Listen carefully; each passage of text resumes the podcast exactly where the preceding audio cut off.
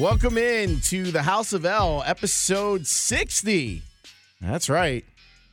Episode 60 of this thing. I am your host, Lawrence Holmes, and I am glad to be here with you. We have got a fun and interesting episode awaiting you in this one, and I'm glad that you clicked on it. Hopefully, Gabe told people on B96 to click on it, so I'm reaching a whole new audience. Hello, B96 listener. You should check out some of the other podcasts that we've done, some of the episodes. Just scroll on through when you're done listening to this episode. Glad that you're hanging out. Glad that the feedback from both the the the Jack episode and the Kathy Cheney episode have been really good. I am excited that people were able to get something out of those. I really enjoyed kind of, I guess, catching up with Kathy Cheney since we found out that we basically grew up around each other. That was a lot of fun. I, I also thought that it was really interesting considering the time that we're living in where the stuff with R. Kelly is going on. To get her perspective on all of it was really incredible. So I'm glad people dug it. Please go back and listen to episodes with Chris Tannehill and Joe Ostrowski and Kelly Crull and Barry Rozner and Lynn Bramer and whoever else we've had on the podcast over the almost year, I guess nine months, nine months of this podcast so far. I've enjoyed the nine months and I appreciate your support. Please, please, please go subscribe on iTunes. You can subscribe and unsubscribe and then subscribe again. Give us a five star rating. It helps with the metrics, it gets more people paying attention to it. But I do think those of you that have left a really nice review and given us five stars, it, it, it's great. And it helps us get more identifiable in search engines and there's an algorithm and all that good stuff. So thank you. Okay. This week's episode, I, I'm excited for you to hear this week's episode because Gabe Ramirez is is one of my people. I, I love him. I love this guy. We always have great conversation no matter what. And this conversation took a lot of twists and turns. And we we ended up spending some time talking about the intersectionality of the black diaspora and the Spanish diaspora. It's good stuff. We we talked about word usage, who can use what words when. And we talked a little bit about softball. Actually, we talked a lot about softball, which you'll hear momentarily. He's a great player. He's a great player. And what's FM like? You know, I spent a lot of time talking to to AM people, to sportscasters. What's FM like? It's fun to get his take on it because he's seen it from a lot of different angles. So I hope you enjoy. The morning man over at B96. Shout out to Nina, his partner over there on B96. Here he is, Gabe Ramirez. There's so much I want to talk to you about, man. Okay. A ton I want to talk to you about. But first, I want to talk to you about. Um, I know you're going to probably blush when I say this, but um, I think overall, like if we were drafting media softball players, I think you go number one. I, I, I think that you, I mean, you're, you kind of have everything. Like, you know, there's some players that have this or that, Sure, right. But you kind of have the whole thing. You can play infield, you can play outfield, you can hit for power, you can hit for on base. So I think if, uh, of the the old media league that we had, I think that Yeah. you would go number one in the draft. Okay. I think then you would have to definitely, without a doubt, fall like number two, right? No, I, I would. I mean, I'm old now. but you were like hot corner, third base. You know, get a base hit when you needed it. yeah, I'll go to right field on you all day. Right, all day. Just let you know. Just don't let don't let him hit a double. Yeah, you know what I mean. slow. Do that. do that thing. So yeah, I understand that. You know, not not a. It's not a bad one. Number one. That's I think you go number one. I mean, out of that that that whole group that we had, you Yeah. know, because you the because the hard part is the the outfield aspect of it. yes. I, def- I played a good left field. Yes, you did. I remember Lawrence one time. I was like playing left field. I forgot who it was that hit the ball. One of your studs that you guys had on the score, and uh, Probably BMAC because he was like third base, left field all it was day. a stud. And I just remember he hit the ball and he's he was out the gate running. And you were like, "He got it, stop." I'm in left field, like, "Damn, okay, that's Lawrence Holmes saying that. That's what's up." like, okay, you could see the trajectory and see that you were going to track it, so you didn't have to run 100 miles Yeah. an hour to Yeah. to do any of that stuff. I miss that league.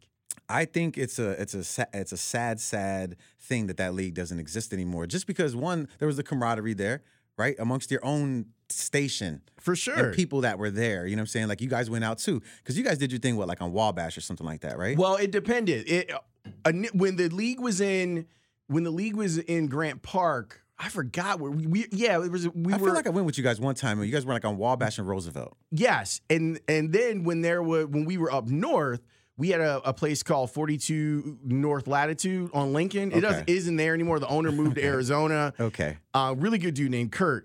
Um, and we used to love that place because it was it wasn't too far from Horner. Yeah. We'd roll over there deep. That's the best part about it, man. I mean, in, in Horner Park, you know, when we got over there and all the stations were there and you just got to see people. I mean, I think even in that moment, I mean, obviously I didn't. In that moment, I didn't even know what was going on, right? So, like, the fact that we're here, that was what, 13, 12, 12, 12 years ago? Yeah, I mean when we, I mean I don't think the last time I played though was, God, uh, maybe the last time we Because the like, league folded, like, what, like three years ago or something Yeah, like I think the last time I played was maybe four or five years ago. Okay. But yeah, the first time seeing you out Mm, there was and like you know you don't know what's going on you don't, you don't know the you know the relationships and the people that you meet and how like how, as a younger kid you don't understand like networking Mhm. and how that's going to influence you 10 years down the line and you're like oh wow there goes this guy from this and you're then you know account executives from other stations and it's just or that know. like when Jimmy DeCastro was playing for WGN, that he was a crazy person. yes exactly our boss You're know right, right? right Like he's pitching for GN, he's out there yelling at everybody. Yeah. So so you get kind of an idea of what he's like, like that sort of thing. But I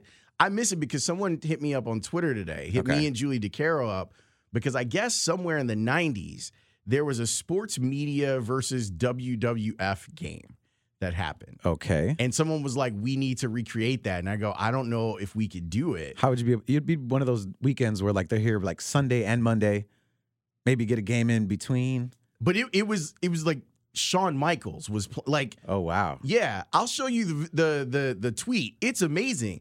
Doink the clown. Like they had all sorts of like stuff going on out there, and I'm like, I don't know if we could pull that off. But I I always thought like for at least for the score, like us doing a a game against 1,000 for charity would always Okay. be fun. people would love that You know? But then they, everybody would bring out their own ringers. You know what it's like, Yeah, but- facts. right? you know, like you're like, oh, all of a sudden, this guy works in sales. Yeah, No, he doesn't. How, In- did- how did you get Ken. Griffey Jr. to work in sales? Do you- That's amazing. Do you miss baseball just in general? Because I know you played and you know you all this, like. I mean, that's in your life. I mean, do you miss that? I actually had a conversation with someone the other day where I haven't hit in a while, Mm, and I'd like to go hit. okay. I I, I really I haven't done it in a while. The, the the last time I went, maybe like eighteen months ago, my wife said to me, she went with me to the cage, and she goes, "So," because we were just hitting, Yeah.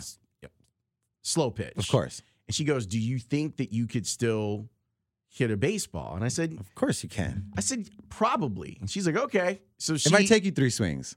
it it took it, it took me almost exactly three swings. She put me in the 80 cage. Okay. Oh, okay. Yeah. And I said, I think I still have enough bat speed. Like, I'm not jacking anything. Sure. Contact. But I can definitely still make contact. So we we went and we had fun and, and it was she was kind of amazed. Like I think she was impressed. Because she's heard all the horrible baseball stories Sure. from me. And then she got to actually see, and then she saw like that thing happen with me. That thing of, oh, the competitive Right. like aspect of my personality kind of clicked in. And then I was like, now I don't want to leave the 80 cage. Now I want to spend the, the Go the- get a beer, babe. yeah, the the, the ten dollars that I have left, I want to spend it all dumping it into the eighty mile per hour cage. But yeah, I I do miss it. I I honestly like miss just playing catch. The last one of the my favorite memories from college playing ball. And so DePaul's team, we are a club team, but we played like Division One teams and Yeah, NAIA all teams and all this stuff. We played. Who did we play? Was this Jill Urchek's dad's team? Jill Urchek's dad is Woody Urchek. Woody Urchek is a legendary baseball coach. Okay. And so I, I want to say we were playing them, and we were playing over at UIC's field.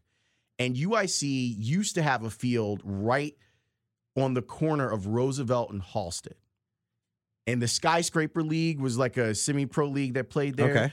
It is the most beautiful view of downtown Chicago. Right. I mean, it's amazing. Looking eastbound right there Look- off of Halsted. It- Yeah. It's amazing. So I just remember like that was one of my happiest moments like of my life. Like we played a game there. The sun was setting. We had played a doubleheader. Both teams like went over to Maxwell Street in between Of course. And just like ate up and like and it was a really good time. So I do miss it, but I, I kind of get some of that when I go out to cover spring training or cover a baseball game, like hearing the sounds Makes and sense. stuff like that. Yeah. But yeah, I I definitely miss it. I still wonder like how much could I actually do if I trained? Like how much mean like, right now? Yeah, like even at 43. I mean, like you'd be able to play in the tw- uh, 16 inch radio station softball league. That'd pretty much it. be- pretty much it. Make sure you, make sure you do your squats and don't pull a hamstring. At least 20 minutes stretching beforehand. Dude, and 20 minutes after. That's what I've learned. Yeah, I play ball now. Um, you know, Chicago kid, right? So you grew up just like in the Jordan era. So that's why I feel like I, I feel like I'm better at basketball than anything else. Uh, but I still play ball on Mondays and Tuesdays, and I'm definitely the guy that's on the other side of the court stretching, while like the early 20 year olds are just like balling out, playing you know 21 or 32 or whatever it is. So I'm definitely you play twice a week? I play on Mondays and on Tuesdays. Goodness gracious. I know. And then it's like, you know, early 30s, you're hearing people talk about, you know, torn Achilles and Facts. ACLs and all that stuff like that. And I think what I've done, like most people that are smart and still want to have that like cardio activity within the game that they love, is that you just you're 65% Gabriel. Right? You're you're you're tearing your ACL, you're doing that stuff because you're going way too hard. You know what I'm saying? So like if I see a rebound, and I always tell them, 10 years ago, that was my rebound. Right. like, right now, you're gonna jump, you're gonna go run. I'm not doing that. You know what I'm saying? Tony and I, we played uh, at at the Bulls. Like the Michael Reinsdorf had like a thing where he invited media to come Sure. out, and Tony Gill and I went over there. Now Tony like averaged like 15 a game in high school. Like Okay. he was a legit Decent. player. Right. And so I'm out there, and he's like, "Can you play?" And I said, "Well, kind of." And I said, "I'm not going to be going 100 percent. Right. At my age, I'm going like 50 percent." Okay. And and and Tony's like, well, I mean, don't you? I'm like, yes, but I have to think about if I tear an ACL, Yep. like what that does to my life Everything. at this point. Game changer. It just ruins it. It just absolutely ruins it. So of course, I'm like, Tony, you know, you, I know you're only 25. I said, but you don't have to go like 100%. Like, they're NBA players out here, first of all. So it's not going to be great for us anyway. right. I got screened by Bill Wennington, man. Oh, jeez. Oh my God. How Like, long did it take you to get around that screen? it, it was it was he blindsided me too. Like it was a teeth rattling s- scream. I love that he still laid it no matter what. He's Yeah, like, Lawrence. Holmes doesn't matter. Like, he didn't here care. you go. Uh, sure, you're a foot shorter than I am, a foot and four inches shorter than I am, but take this screen. He laughed about it. I, and once I came to, I laughed about it as well. But and of course, Tony gets hurt. No way. What, he got hurt. What he he hurt hurt his knee. He hurt his knee. Oh, see, that would. oh, that's, but see, look, he bounced back in like one week. Yeah, 25. Bounced He's back in one fine week. now. Yeah. but and and he did it on the Bulls floor. So if you got an injury, like that's a great. He feels like Derrick Rose. right. It's that's cool. well. I got you. Oh. no, no, no, we're not gonna go there because you know I love that kid. Don't do it. No, but I will say this though. I feel like any any young adult or young male that played basketball growing up, it's like for me, it's like, well, damn, if I'm if I am gonna get hurt like that, well, at least I want to be playing until I get hurt. And then I get hurt, and then it's like, oh, I can't play ball anymore. You know, Yeah. that happens to so many people. But I know so many other guys that are like, I'm not playing ball because I don't want to get hurt. I I actually kind of got the bug to play a little bit again, and so yeah, I work at U of C, like University of Chicago, and I would just go shoot. Like that, that was like okay, I'll go shoot a little bit. I'll do a couple of drills. that turns into a 21 it does It- it- immediately. It, hey, does. hey, hey, fam, we about to start up a 21. You want to play? Or or hey, we about to run this three on three full. No, no, we're not going to do that. we're not doing that. That's not going to happen. But I but in the back of your mind, you're sitting there going, man, I I- really don't want to get hurt. Like this is. If you get hurt even at 25, Right. it's like, oh, okay, you got hurt No playing ball. You get hurt playing ball at 43. Like it just It's sounds stupid. It's done. Like it's just so stupid. But to go back to where we were really, I I really do like I I would love to go hit soon. okay. Like just like to just to you know go. Like, it's a good stress reliever. Yes. And it's a good workout. If you haven't hit the ball in a very long time, you hit the cages. Man, your, whole rib quad cage, might be yeah. all messed up, and all of a sudden your your arms are out, and it's like, yeah, so it's a good workout. It is. We should go. We should. Well, I'm in. Let's do that. And now we could go to like sluggers. Yeah, like, I'll even go to Wrigleyville. their cut their cages are actually decent. They're now. decent. The only thing is, I think it's like the fastest one. It come because it's on an angle. It kind of shoots out where you can't see the drop as well. Oh, So you're literally just being reactive in that moment to try to swing it, which is cool. But I'd rather get the actual complete experience of you know seeing a drop, just like you would a pitcher, seeing the delivery. yeah. You need to see it. yeah. So It's like you're just guessing and reacting. You throw the bat out there, and Right. hopefully something happens. I guess when you're drunk, it doesn't matter. So Facts. Yeah. That that that is very much true. Although you could then walk into the path of the book, but but, whole other story. but I digress. When did you decide that you wanted to be in radio? At what point? um, you know, I was actually in a singing group. Really? Yeah. Yeah, I was in a singing group and uh so that's where like my love for music kind of came from. I was like a, I was in a dance group first. Uh in high school at Lane Tech and then when I went to SIU. I was in an all black dance group, Fatal Fusion, like did footwork, like choreographed everything, like that was my jam. And then um me and my boys, we just kind of it just kind of happened that we were in, like could sing a little bit, not great, but you know, we were like the Puerto Rican B2K. Okay. You know what I'm saying? So we were dancing, that kind of thing. And then, you know, just things happen within music. You know, B96 played our song. We had a song on B96 called Crush on You. We had a song on Power 92 called Going Down Tonight. Get out of here. We sang a cappella live on Kiss FM. Yeah, with Mac at Night for sure. Song called Latinas. Yeah. So I had a love for for music and we we traveled, we did that thing. And then uh, you know, we're still those guys are my best friends. But you know, things happen. And I really didn't want to pursue like a, a solo career or anything like that. I was nominated Songwriter of the Year at the Chicago Music Awards like four years in a row. Like wrote for different people, did all that kind of stuff. So my love for music runs deep, like deep. And then, you know, life hits you and you're like, okay, well, what the hell are you gonna do? And I worked in finance and I hated it. I was a smart kid, you know, knew numbers well. Um, but it just wasn't my jam. Dealing with people's money and their stress, like that just wasn't for me. That's a level of stress that you add onto yourself that is unbelievable. That's just, and you don't want it, especially as a younger kid. I was like 20 something. I didn't, I didn't graduate college till later in life. You know what I'm saying? So then I was like, okay, well, I'm smart enough to, I know I'm smart enough. I should just go get my degree or finish up my little credits or whatever. And so at SIU, I was doing um, like business. So then when I went over to uh, UIC, I had I could I finished my economics. I was like putting my, together my two year plan, and it was like, okay, you got to fill in your economics courses here, and then you could do uh, electives, or you could just finish up this behavioral communication thing. And then I was like, okay, what do you want to do with your life? And then I was like, okay, well, I don't know. I feel like I could do what they do on the radio. I don't know. It was like a, you know, like a kid from the city, like felt well rounded, felt like you know, I don't know. I just felt like I could. you felt like you could represent the city well on the airwaves. Yeah, absolutely. Because I felt like that was always lacking, right? Like, even though I loved Eddie and Jobo, you know what I'm saying? Like, I felt like, okay, well, who was representing really for like the inner city? Like, who was really talking about that? It wasn't Crazy Howard McGee. No, it was not.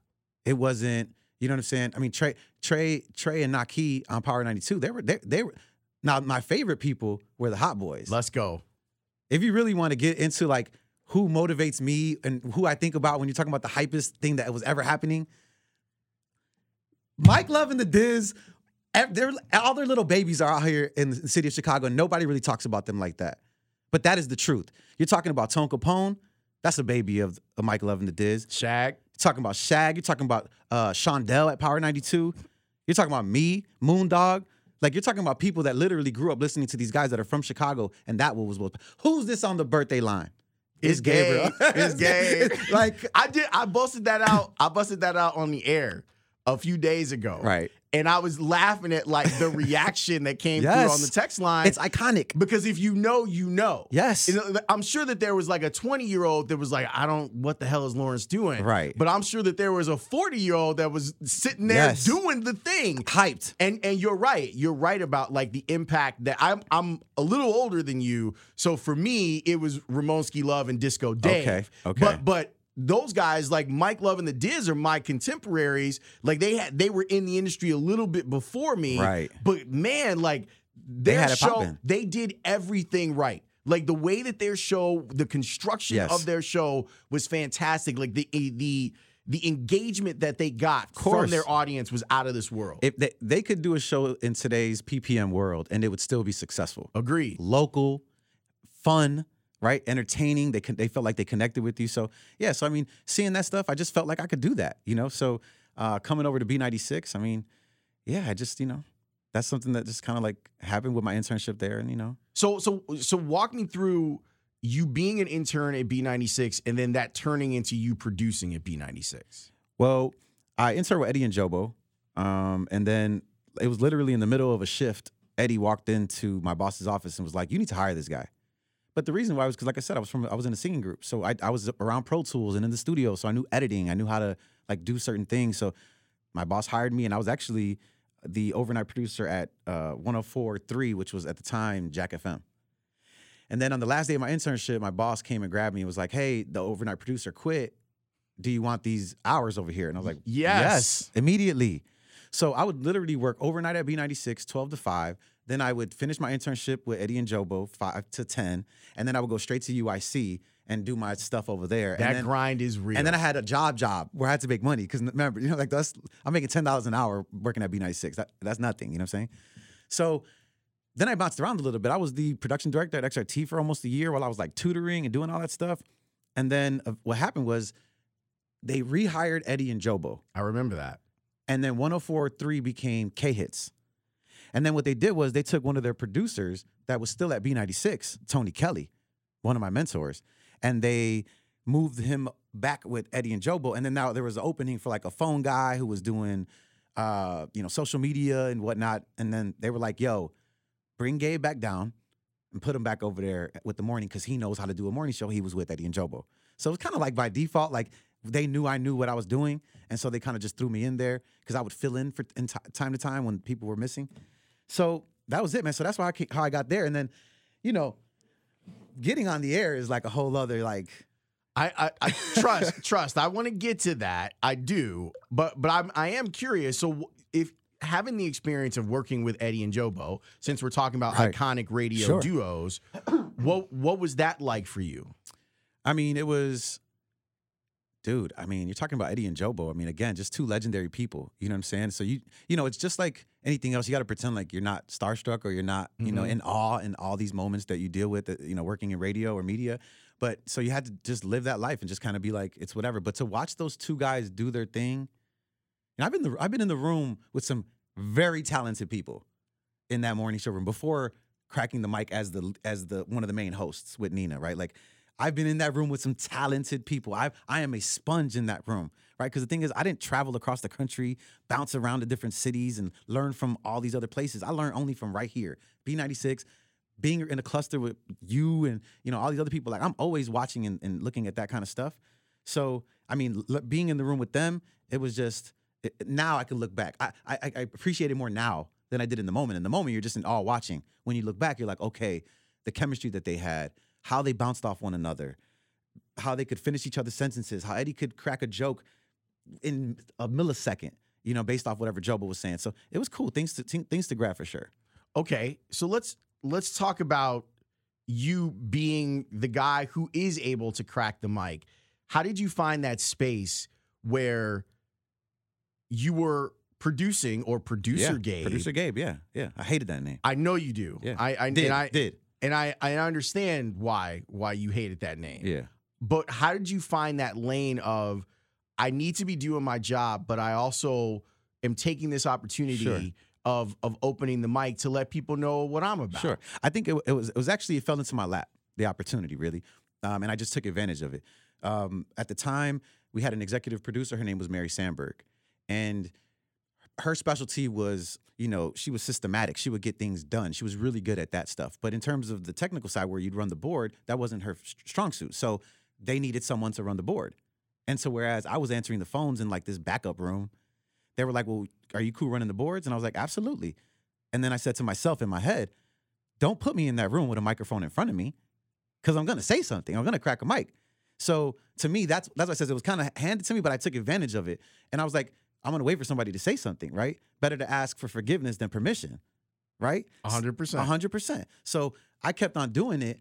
And then Mary, the executive producer, was actually the one that was like, hey, this guy's actually very talented. You know, because a PD, let's just be honest, unless they're up that early, it's hard for people to be in a morning show room. No one's there. You're up so early, right? So you need someone to kind of like tell you what's going on in the room. So she said that, and then that's when I really got elevated to that to that level. I'm a huge fan of Mary. I think she's one of the the real great radio producers of our era. Agreed. She is No nonsense. no not there's no there's no bullshit with her. None whatsoever. She her Rolodex is amazing. The the people that she can get on the phone, Right. The people that she's connected to, And she'll never even mention that. Nope. She'll never even mention that. She she I, She'll I- just smirk at you while you're digging yourself a grave. you know what I'm saying? She'll just be like, huh. that's uh-huh. adorable. That- okay. Yeah. Oh, yeah. You know him? Okay. Awesome. Huh. You know, she's a savage. You know, that was one thing I learned from Mary. Like I said, I'm a sponge in that room. I learned things from everyone. You can name anybody and I could immediately throw out whatever I've learned from them. With Mary, it was that boss kind of, you know, respond immediately and get get things because you can get things done. Like there's no questioning what we're getting done. This is what's getting done. And I always learned that about and respected that about her, especially like with her emailing and stuff like that. It was kind of tight. And like I said, she's the one who actually said, put the kid on the radio. Yeah, that's good. She's her her legacy is is pretty long. Like it's it's impressive. Like all the the different talents that she's like come across and kind of helped. Yeah. It's it's a at some point maybe you know what you just convinced me. House of L? I, I gotta get Mary on House of L. Of course you do. She, got- has some, she has amazing stories. Yeah, she's got if she shares them, those stories are absolutely amazing. And she's been a longtime advocate of mine. So I'm shout out to her for sure. For so sure. so you've been living this this morning show life for a long, long, long time. Yeah. What time you get up? I'm up at like 345. Okay, that's not terrible. It's not terrible. Uh, we do a good job of, uh, well, now we do, Nina and I, uh, planning the show in advance, a, a good portion of it, so that that way we're not pressed under the gun. when you were producing, was it that way? Or were you getting up earlier? Um, I think each show is different, right? Different roles, different responsibilities each show. Um, but I think ultimately I'm usually the first one there no matter what, you know, just to make sure I'm settled in and I'm at peace with myself. So 345 is just pretty standard. I felt bad because this morning, like my morning cleared up. And I was sitting there going, should I just tell Gabe that I'll be there after the show? I would have hated you. Oh, okay, good. Good. I would have hated you. Okay, good. Yeah. I, I I'm glad that because I mean I had you come back here to, to record and I appreciate it. of course. I truly appreciate I it. got to nap. I'm good. Okay. All right. Well, so so what's wa- walk me through your schedule Okay. after the show ends. I think the most important thing that if like if somebody really wants to just get a gauge of like what it's like to be in the morning show, the reality is Monday through Friday is one long day with a series of naps in between. Like get that through your head right now. There's no sleep. There's no I'm tired. There's no oh my gosh I'm I didn't get enough. Like just, just get that out your mind because it's not to happen. Like you're never to be caught up on sleep. Here I am, 11 years in. People are like, but aren't you like used to it? No, there's no such thing as being used used to not getting sleep consistently for 11 years straight. Like that's very serious. We read a lot of studies on the morning show about how sleep deprivation can really. Can I curse? yeah. how sleep deprivation can really fuck you up. You know what I'm saying? So for me, it's like, you know, that's there. So 345. So, but I would say though, by Wednesday, my body will crash and I have to nap. Okay. So like Monday, Tuesday, I might be busy doing a bunch of things after, you know, Monday I play ball, like you know that I play ball with my fellas. Tuesday, might watch my nephew, maybe go play ball again. So I haven't had a chance to nap. Wednesday, it's like crash day. Get to the crib, eat something, and it might be two hours. It might be four. I might be. I so might so you don't set an alarm like never interesting. on a Wednesday like that when my body has to crash. Don't So get you me wrong. just- I'm the just king of the 15 minute naps. You allow your body to just kind of say, "This is how much sleep Gabe needs." In on those days, absolutely. And it, sometimes I'll sleep the whole till tomorrow. If I go to bed at like two and I'm chilling, watch, about to watch like Judge Milian or something like that on the couch, I might mess around. See, I like that. I, I like it. A curse here. Come on. I might fuck around, go to sleep all day for like the whole day till tomorrow. Wake up like 11, maybe eat a piece of bread and a damn glass of water or something like that, just to, so that my body don't just deteriorate. You know what I'm saying? And then take my ass right back to bed. Super hyped up that I still got you know five hours of sleep to go. Right. And then you're like, I can just roll. And here's the other thing. Oh, I'm I'm on my I feel good right Come now. on, I'm on let my soapbox. This is the other thing. Fridays? Are you fucking kidding me? You wake up at 3:45 in the morning and somebody wants you to go kick it on a Friday night? We're still young. I still my people still go to the club. So now it's what? 2 in the morning because the club closes? I'm breaking night like I'm fucking 17 years old every single Friday. What the fuck is that? I I went like I hosted the jam a couple Fridays ago, and I've done morning shows here and there, so I have an idea of how my body reacts. Right. And so, did the show, came home, took my nap, did the radio show. my wife's like, "Are we gonna go get dinner?" I was like, "Yeah, yeah, I'm gonna be good. I'm I'm good." I wasn't good. We we had dinner, No. And then I was like, "Boo!" Like I got It was a Friday. yeah. Yes. I was like, "I'm I'm Tap out. done. I'm Tap done. out. I'm- yes. As soon as we get home, I'm going to be asleep." And she's like, "I don't care." She's like, "I'm I'm gonna take a long bath, Right. and and do what you got to do." And then the next morning, I was fine. But that you think that like there's that allure of Friday. I, it's gonna be. I'm gonna. I'm gonna perk myself up just because No. it's Friday, and then your body's like, "Hell no, No. that is not You know where I'm going tonight? Where To the? Meek Mill concert. No. Yes. That's You- what I'm trying to say. But you're like with friends. So what am I gonna be like? No, I can't because I know I'm gonna be crashed. So what do I do? I go. I took a 15 minute nap, but literally 15 minute nap before I came here. Like I said, king of the 15. You said there was another nap coming too. and when I get home, I will definitely do the, you know, set the alarm at the last moment I could wake up and just fall asleep. And if I sleep till that moment, then so be it. If I wake up in between before that, so be it. What's the ticket say on when Meek Mill is supposed to get on on stage? Now you know, I'm asking when the ticket says nine o'clock, eleven. Are we thinking eleven ish for sure. I'm not even showing up till like ten. That makes all the sense in the world. Yeah, I'm chilling. What's the best concert that you've been to because of your association with B96? Oh, good question. Um, well, without a doubt, I'd say just outside of B96 Music Soul Child. I just wanted to throw that out there because that was the first thing that popped to my head. House of Blues, Musiq Soulchild. Like I'm an R&B dude. Um, but the best concert with B96. So you're saying where they've thrown it, Just because, like 'cause I got because, tickets. because you're Gabe from B96. bruh? I'm sitting 300 level section every concert I go to. Dead ass serious. Okay. So like, it's not even about that. But I would say I don't know. I've seen a really good Beyonce concert. Yeah, that works. like put on a good show. Like I'm all about that. But I do love a live band. I love somebody that can rock out with a live band. I, I like maybe Justin Timberlake and Jay Z. Cause you know why? I, I like a good band. I like performance. I like engaging. Like, you know why I like that's why I like Nelly so much. Okay. I didn't know that you were uh, Nelly Stan. I mean, I'm not like a Nelly, like I know his words to like all his songs, but I always liked his performance because him and his guys, the Saint Lunatics, they would always be like do some choreography with whatever they were doing. So he wasn't like a rapper with a mic and a DJ. You know what I'm saying? He had a little, it was a little depth there to him. And he he understood like the entertainment side of it. So I appreciated that. So again, Justin Timberlake. There you go. Okay. So Justin Timberlake, Jay Z, Jay-Z. Yeah. My wife and I will often rap Nelly in, in the car. Like we. Oh, when Country Grammar comes on, I mean, that's just a classic. and she's a Cardinals fan. So it's Oh, like, jeez. yeah, it's so she really loves Nelly. Oh my God, it's the whole thing. I can't. It's it yeah. When I I'm- was when I was at when I told you I went to SIU, oh, it's nothing but. are you kidding me? It's Saint Luna everywhere. you know what I'm saying? So many Air Force Ones I couldn't stand it. Yeah. But yeah, that, that was good. I'd say uh I'm trying to think. I'm trying to think who else I, I would have said. Uh, there's people that people that I meet that I really like. I, I don't get like we were talking about before. You got to act like you're cool and you don't really like you know get starstruck over anybody. But I say when I met when I met when I met Nicki Minaj, I was in. So she it was intoxicating. It, I was in the whole way You know I'm still mad at you, right? for not telling you this that who was here. J Lo. I mean, what you want me to do? Super high, super high tech security. I can't even tell. No, I can't even tell my mom. I'd have been here in 10 minutes. Listen, I had to. I had to control myself. Little J Lo, look at me. I'm all geeked up right now. I, I, I mean, is is that like the the for a, a Puerto Rican star of his own right in the city so to silly. meet to meet J Lo and Yeah. to then be with J Lo Yeah. on air? What's that like? I think you know, as a Puerto Rican male, right? To be more specific, right? And she's her being a Puerto Rican female. I think to me, it's it's it was epic. Just for me, it's nothing. It's, I'm never like said this out loud, but for me, it was so big because like you know, Puerto Rico's such a small island.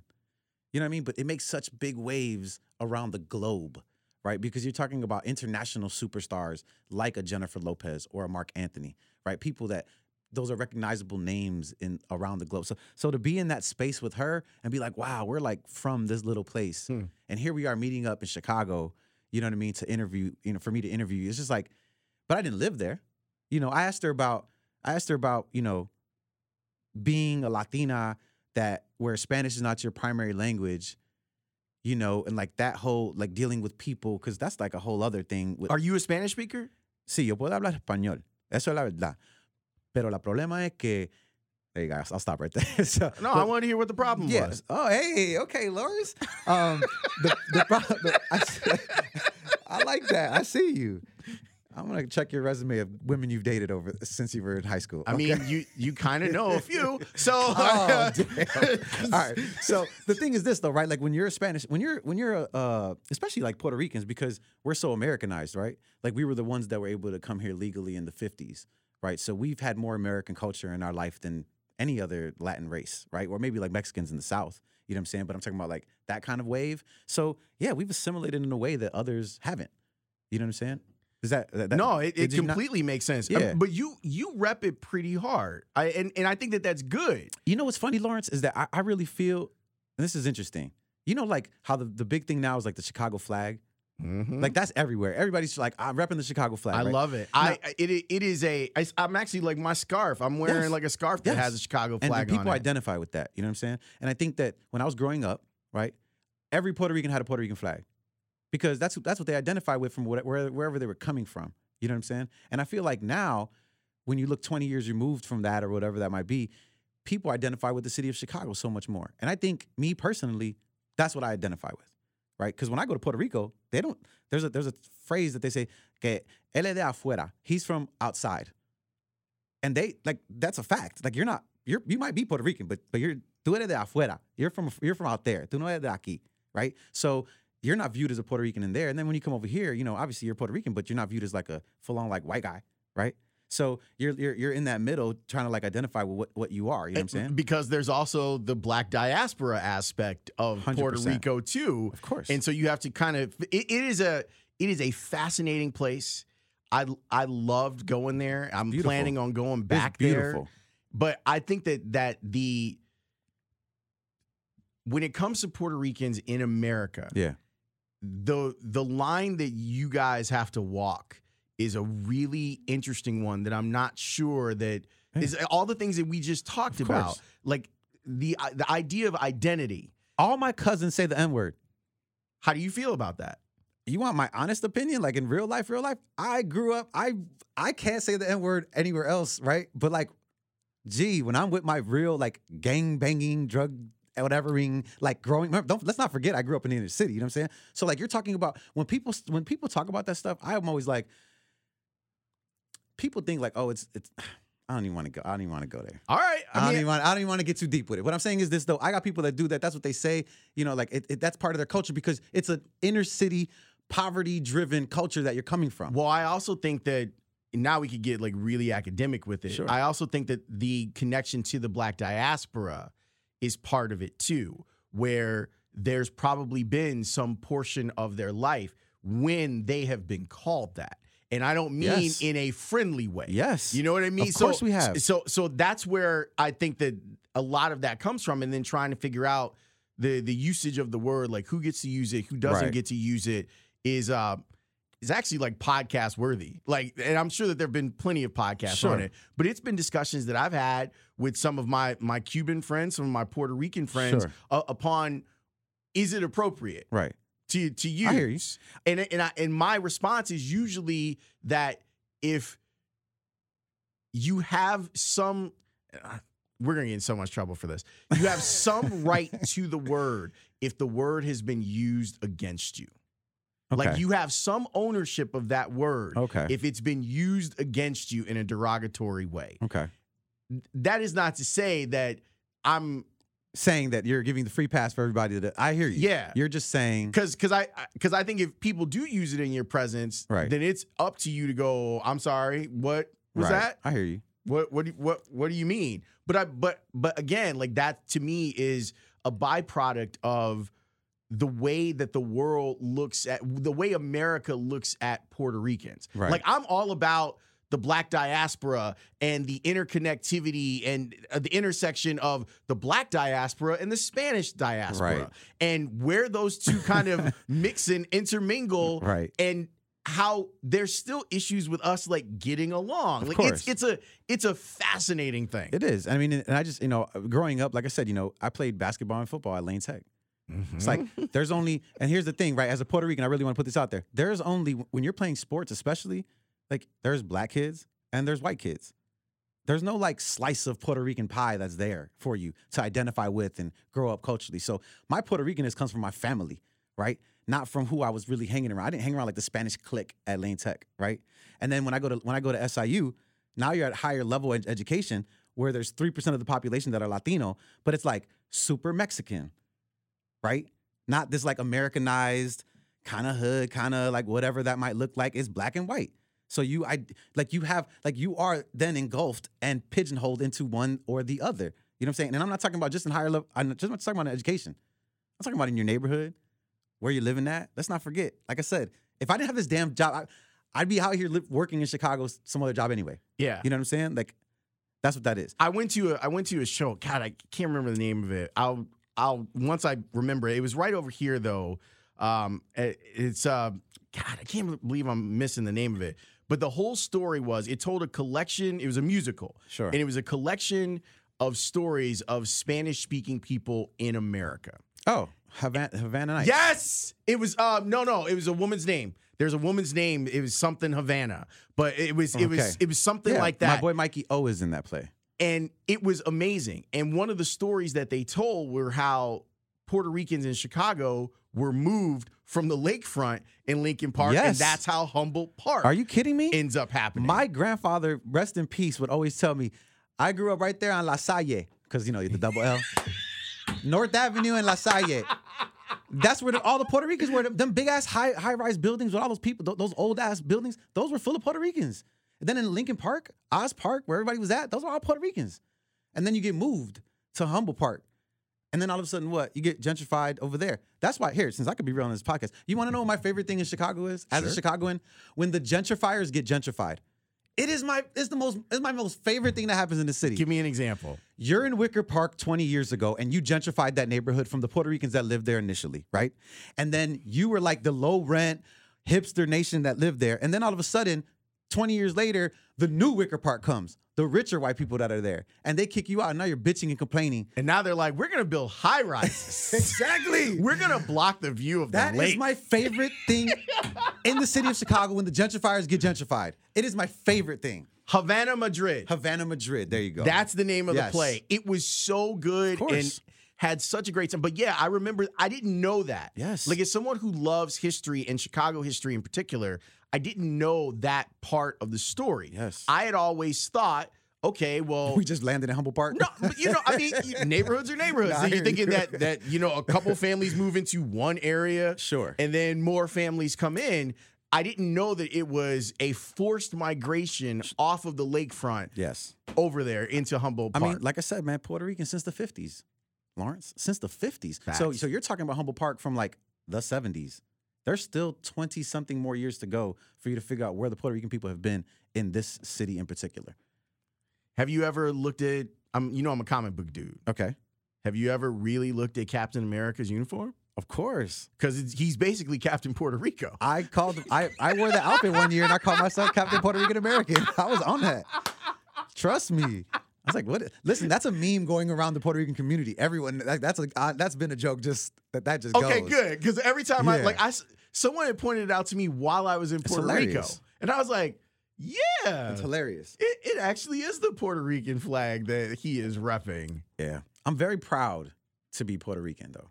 You know what I mean? I think that's one thing about Puerto Rican people. They're very prideful people. And I definitely am that. You know what I'm saying? But I equally am as prideful, like everybody else that's from here, as, as a Chicagoan. You know what I'm But saying? I actually do think that there's something valuable about being Puerto Rican from Chicago. Like there's something. It's Yeah. different than being a New York Puerto Rican. You can drop me off anywhere. That's the benefit. Chicago is such a city. You, if you're from here, you get you're molded by everything. You literally are a product of your environment, and that environment is crazy. You're doing jazz, hip hop, house music. You you might not even like house music, but if get get down down down down, down you're like hey, you know, it's just because that's what you're just from. So I think being you're right. I think being a Chicagoan that's diverse, you could slap me anywhere in the city, and just because of who like my upbringing as a Chicagoan in the city, you can you know I can identify with anyone, anyone, anyone. What do you think is the future of FM radio? I think FM radio goes nowhere. You think it's fine? I think it's fine. I'll tell you why. Because we're lazy people. Habits are hard to change for Listen, I- I got Spotify, and I'll say on, from a percentage standpoint, and that's because sometimes I just hate listening to the radio station. I want to listen to something else. 50 percent 50% of the time, I don't even want to plug it up. 50% of the time, my Bluetooth's off. And by the time I'm already moving and shaking, the radio's on. I'm listening to Lawrence Holmes. I'm listening to whoever I'm listening to on the radio at that point. And that's what happens. Your drive is 15 minutes long. You're, you know, there, granted, there are those people that have those, those hour long commutes, but the majority of the trips that are taken here in the city. Are city, short. They're short ones. So, are you really spending five minutes, almost dying, looking at your phone trying to connect your Spotify? No. Now, when it comes on the car, all this stuff like that, I mean, I don't know, but I just think personally, this is how I feel. When I come home from the club, I don't want to hear anything at all. Right? There's some people that like hearing music. Right? When you come home from the club, I, I like silence. That's me. In the morning, I don't want to hear music. In the morning, I want to hear somebody talking. In the morning, I want you to entertain me. Don't tell get stop get me to stop thinking about this shitty ass day I'm about to have. These kids that are complaining, this money I ain't got, these bills I gotta pay. You know what I'm saying? Everybody's dealing with this drama. My mom's sick, whatever that might be.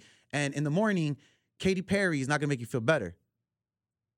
But if I'm telling you about these potholes over on the 290 right before I get on, you might identify with me. You might laugh and be like, man, I fuck with Gabe.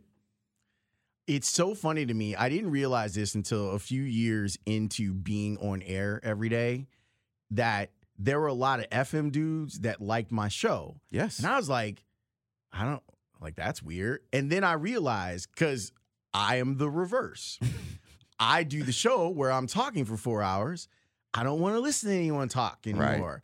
I end up listening to what's going on on B96 or what's happening on Jams or what's happening on uh, XM Fly or, Sure. or whatever. Whatever. And I didn't realize that it was the reverse for all of my music people Of course. that have been like, oh no, I get done with my shift and I turn on the score Immediately. and then listen to what you guys are doing. Immediately.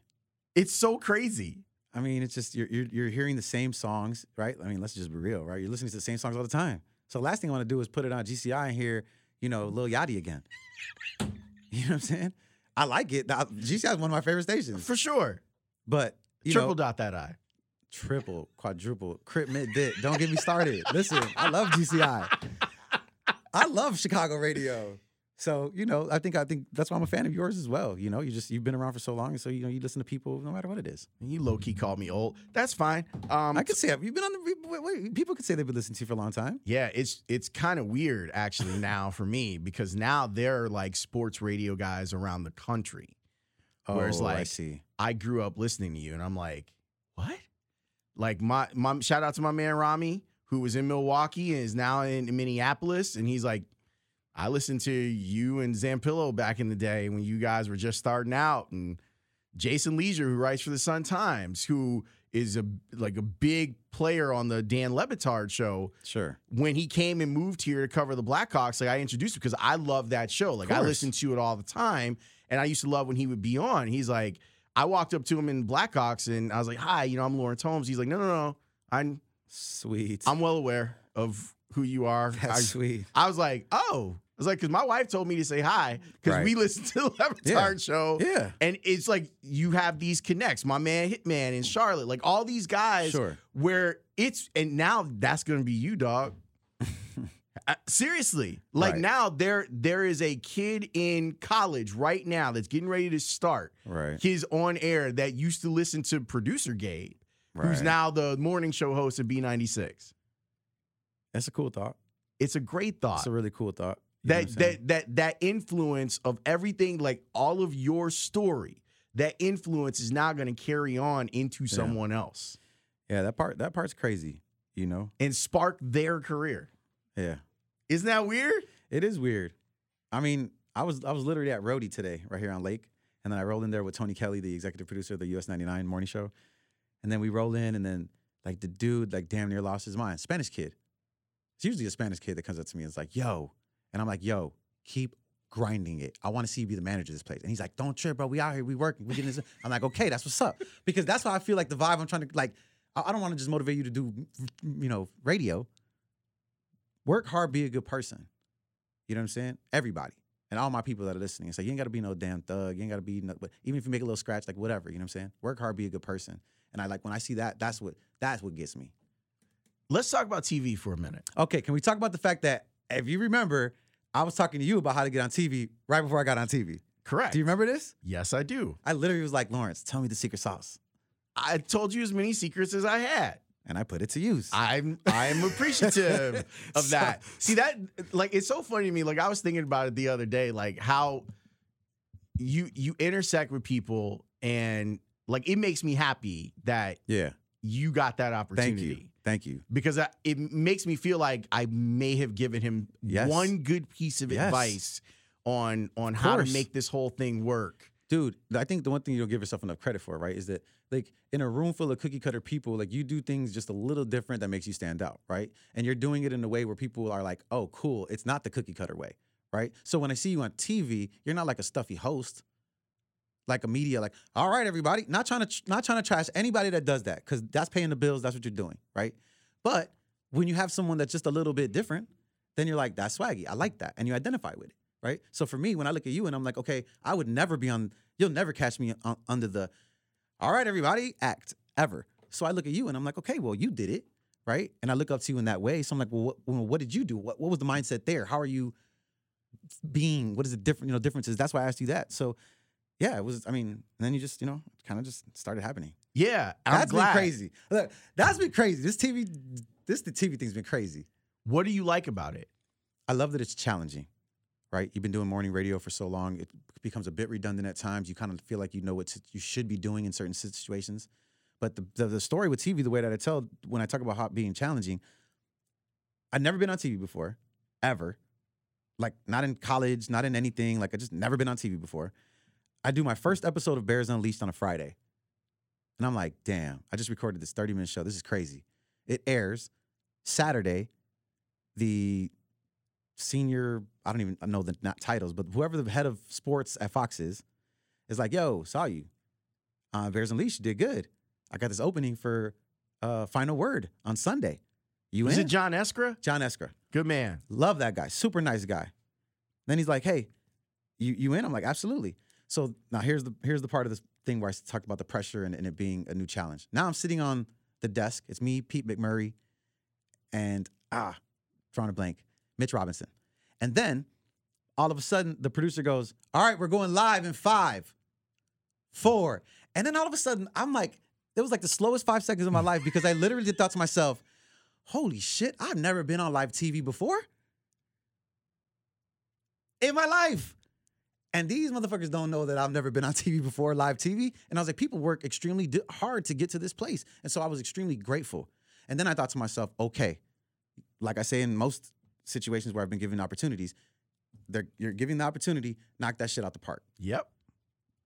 Knock that shit out the park. Because no one knows what you're about to do right now. That's the that's the beauty of it. They're like, here, go be on this bear show. And you're like, okay. And no one knows what you're gonna do.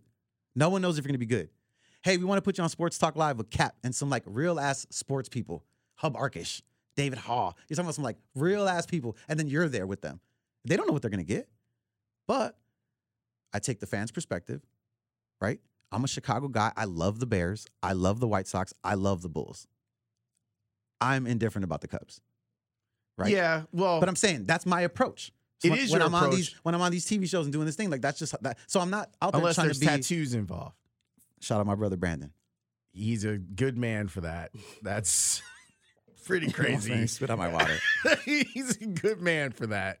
yeah, the year the Bears, uh, the year the Cubs uh, lost to the Mets, my brother thought they were going to win the World Series, so I bet him uh, that they wouldn't, and they didn't. So he got a Cubs or some sorry, a, A White Sox tattoo. a White Sox tattoo on his butt. That is, and you would have had to get a Cubs one, right? Cubs logo Cubs logo on your butt, on my butt. I told him it made for a good story. I don't have any tattoos, so dude. that would have been my first and only tattoo. A damn Cubs. I would have been so pissed. Dude, But I knew they weren't going to win. Come on, they were like they were lightning hot that year, and they were just running to and, some good and teams. then Daniel Murphy was just like, exactly. boom, boom. I was like, there's just no way.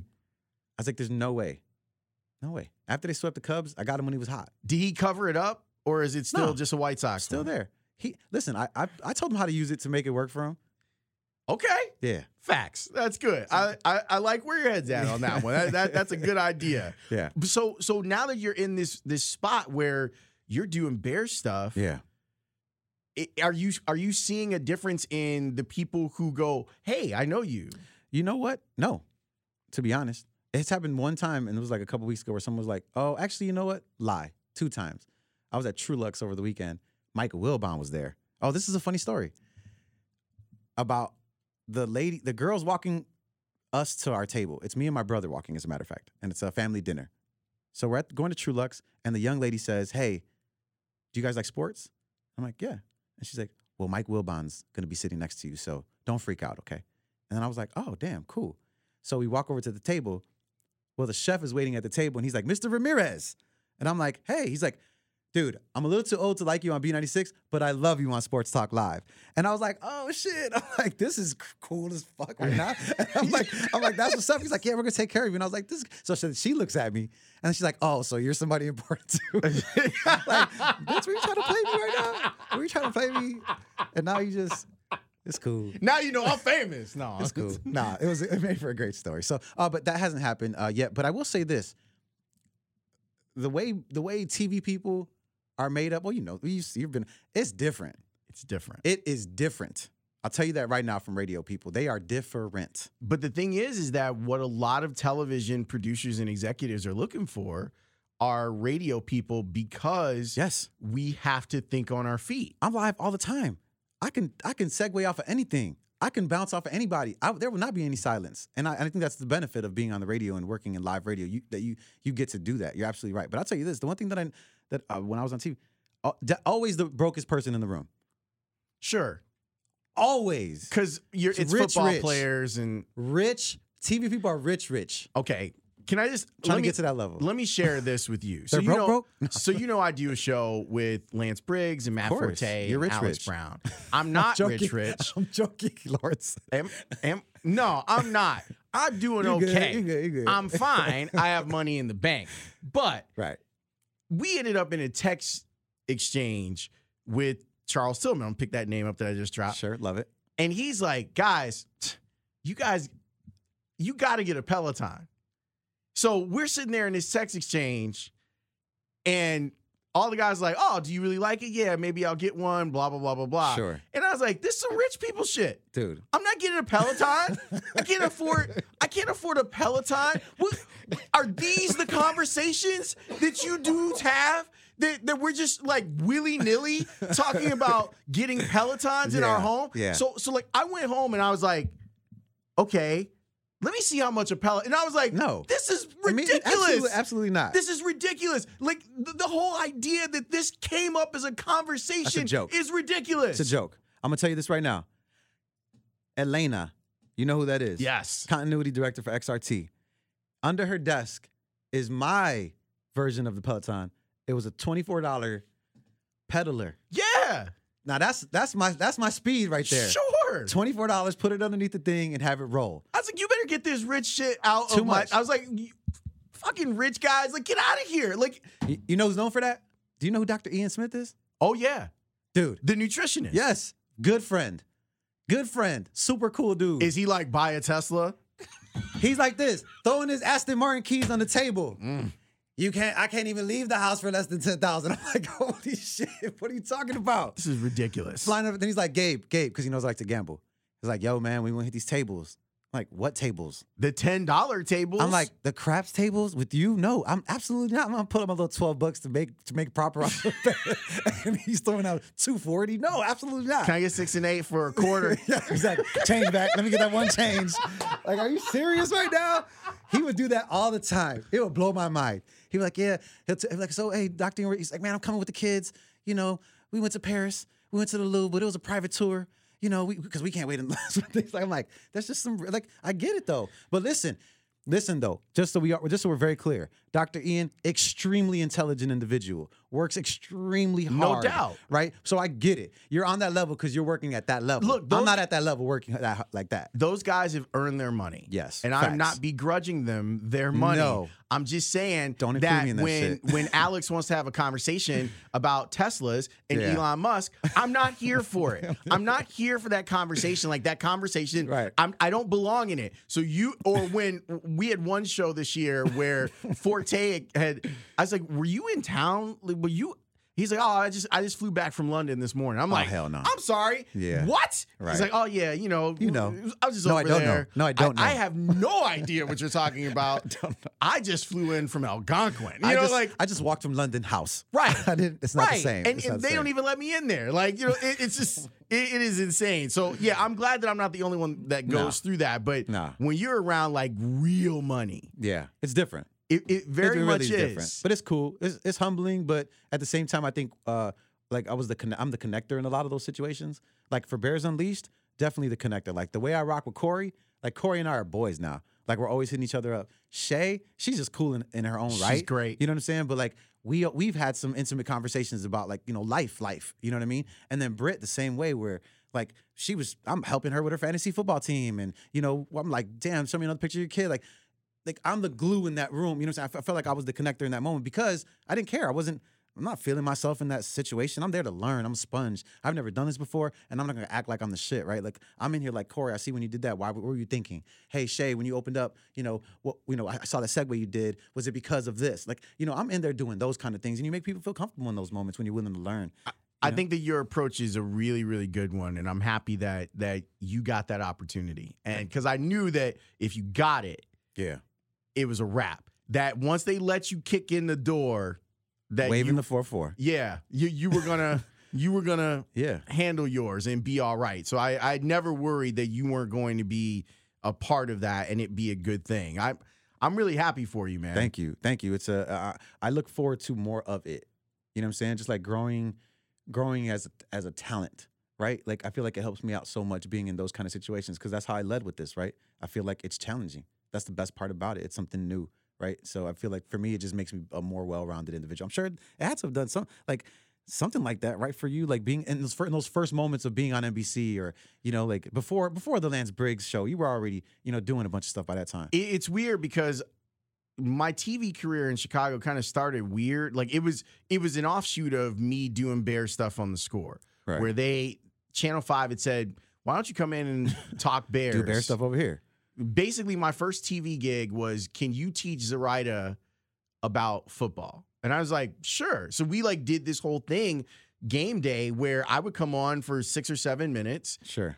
and explain to her like That's cool. the game and it was dope like i thought it was so much fun she was terrific she like went with it like like football's not Right. really her thing and she went with it and she's like okay so i don't understand and you have to kind of go back to Right. this is a football Oh, like you have to kind of Okay. start there okay. and and from there they said it was one of those things where and you brought it up you have to keep saying yes Always. when when you were offered the opportunity to move from intern to producer, you said yes. Always. And they said to me, "Well, how would you feel about coming and being on Sports Sunday?" Yes, I I would like to do that. And then when when Paula Ferris was leaving Channel Five to to go Okay. work, and they said, "Do you think you can read a teleprompter?" Yes. Uh, yeah. Yeah, I can totally do that. So I, I think that there's a real power in that that people don't always understand.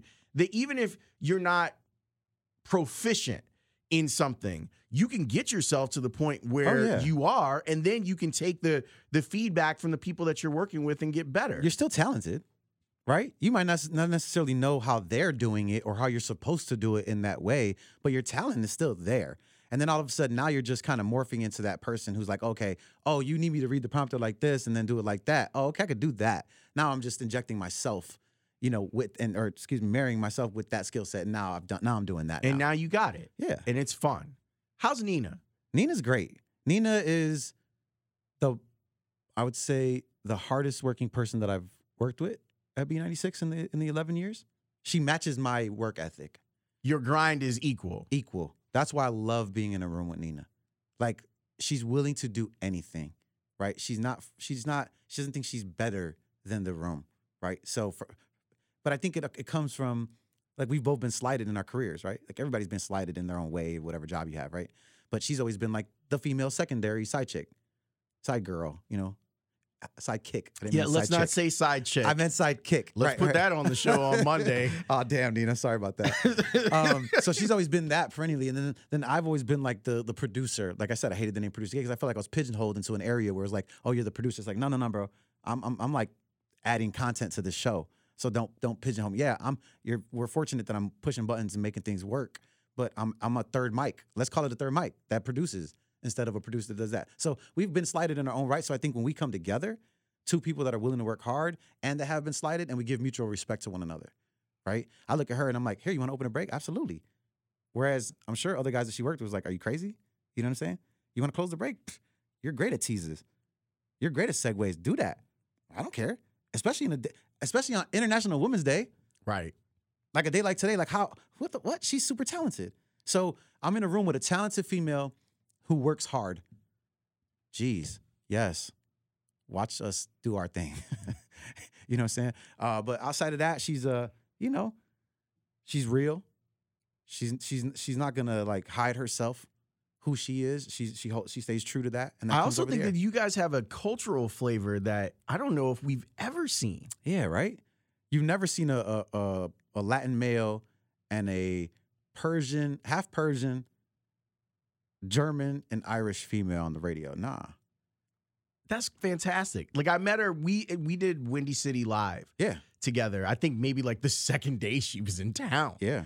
I was like, oh, and we met, and she was super nice, and she was super on it. On like it. she wasn't afraid of the moment. No. and that can be like, now you're in front of a live audience on television in a city that's brand new to you, and she just came in and did the damn thing. Yes.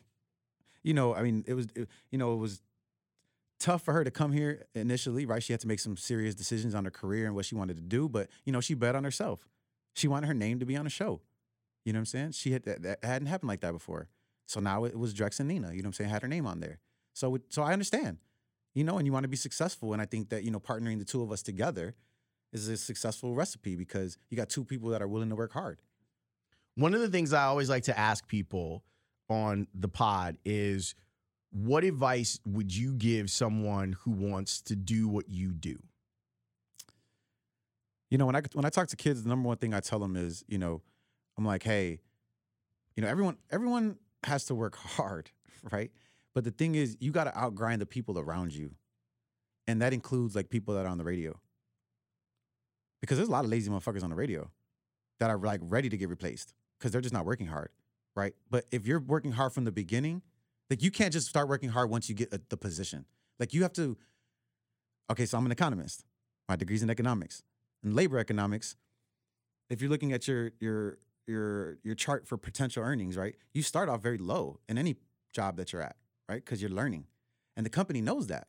They know they can pay you for you to outperform the pay that you're that you have. They know they can do that. Why? Because in the long run, they're going to pay you more, maybe overpay you a little bit, right? But in the course of the of your career at that at that job, it's probably balanced out to some like nominal number that they really don't give a shit about, right? So my point there is if you're working hard from the beginning, right? Right now in college, in high school, if you're that grinder, if you're putting in maximum effort, it's like we were talking earlier. The talent is there, but that effort needs to be there so that people can know that that's who you are. Like I'm not working harder now than I was 11 years ago.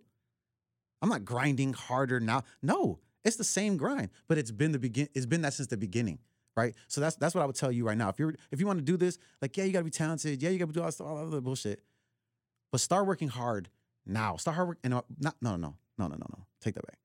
Start out grinding everybody right now.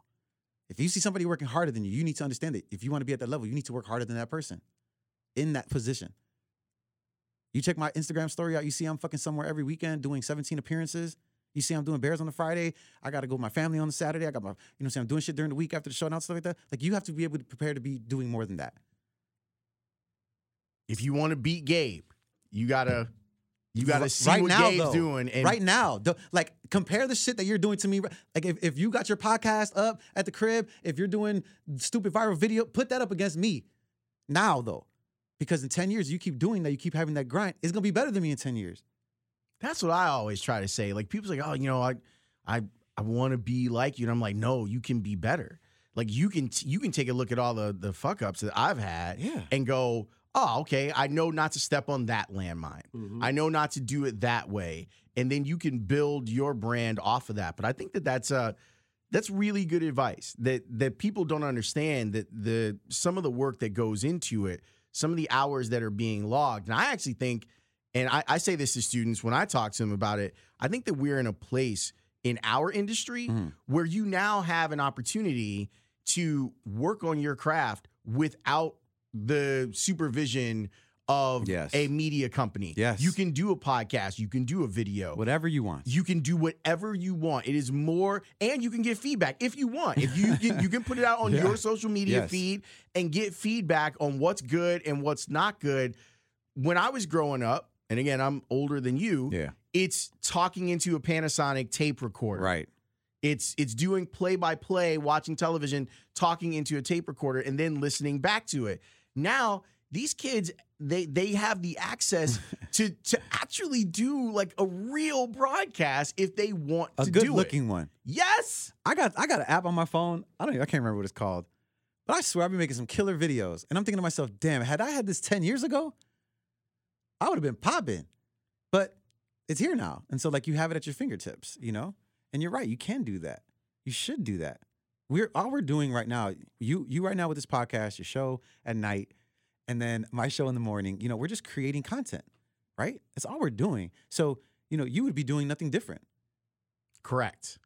And this podcast is Jason Goff and I talk about this all the time. Shout out Jason Goff. Shout out to Jason Goff for real, for real. Um, we talk about the idea of we are now we are 90s rappers.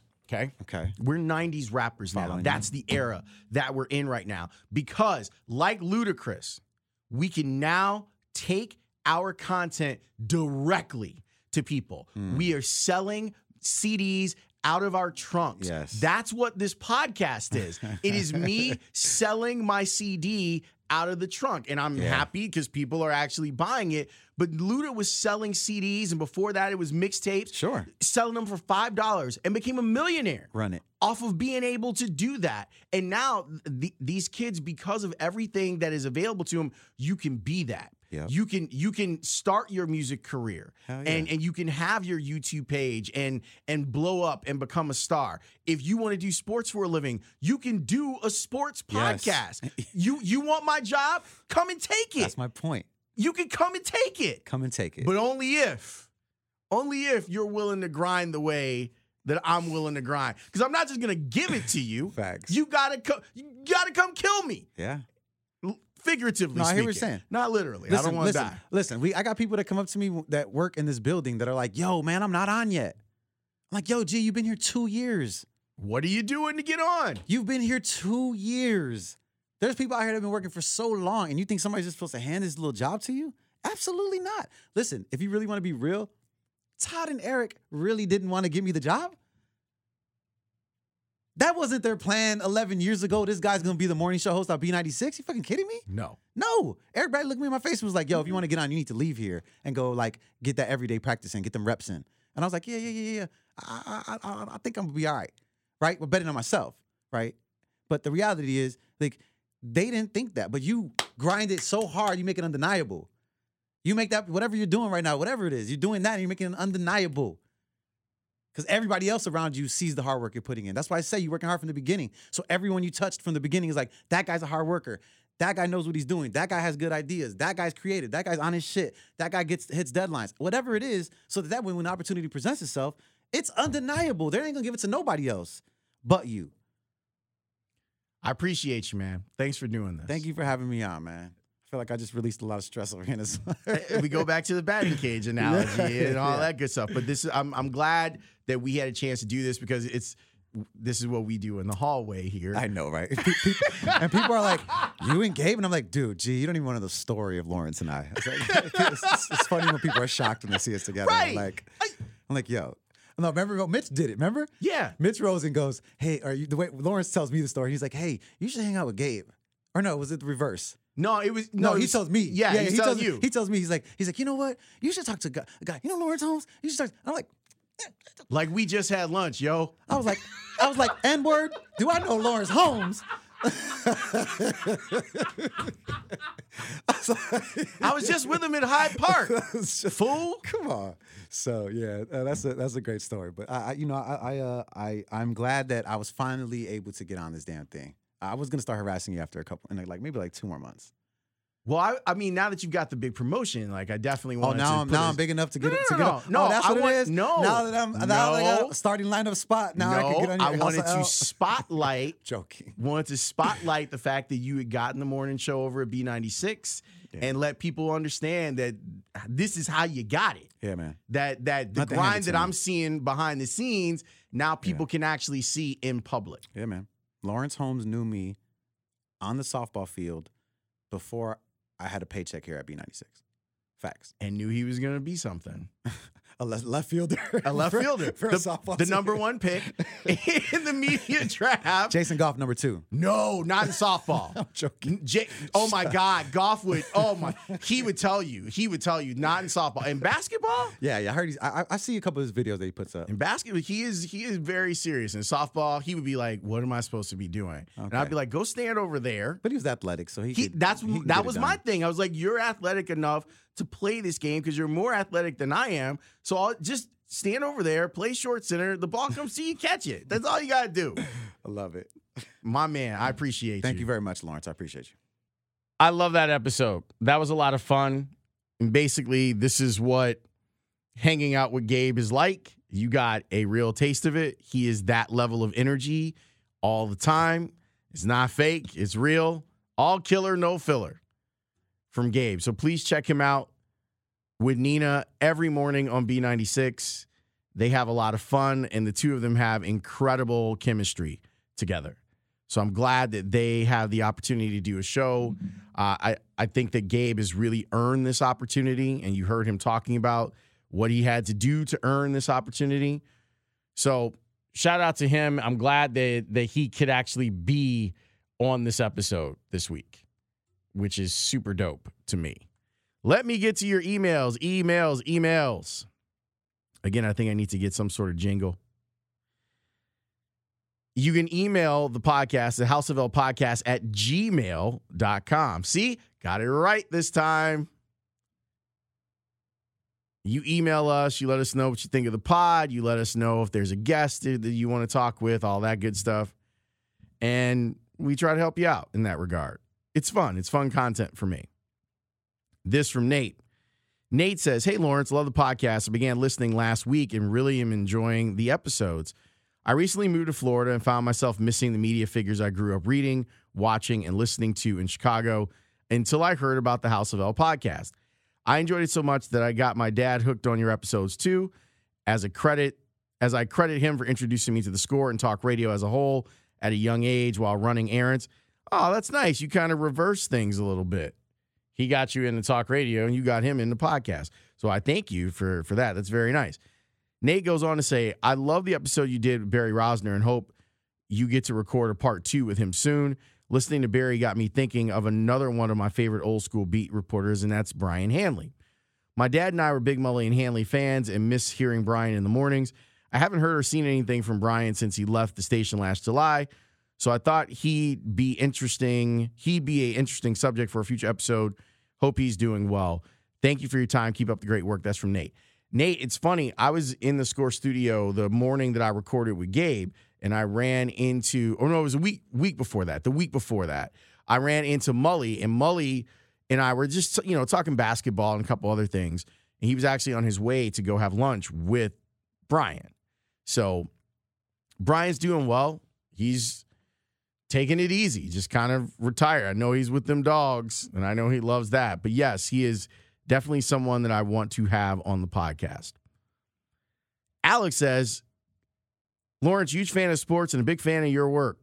I really enjoy the podcast and it helps me get around during my travels for work. I think a few good guests into, in my opinion, not into, in my opinion, would be Terry Boers, Dan Pompei, and Dan Bernstein. I think three, all three of those guys would be good and fun guests. There's been a real outcry to get Terry Boers on the podcast. I'm gonna, I'm gonna email Uncle Terry and see. th- Here's the thing, I want to get people in studio.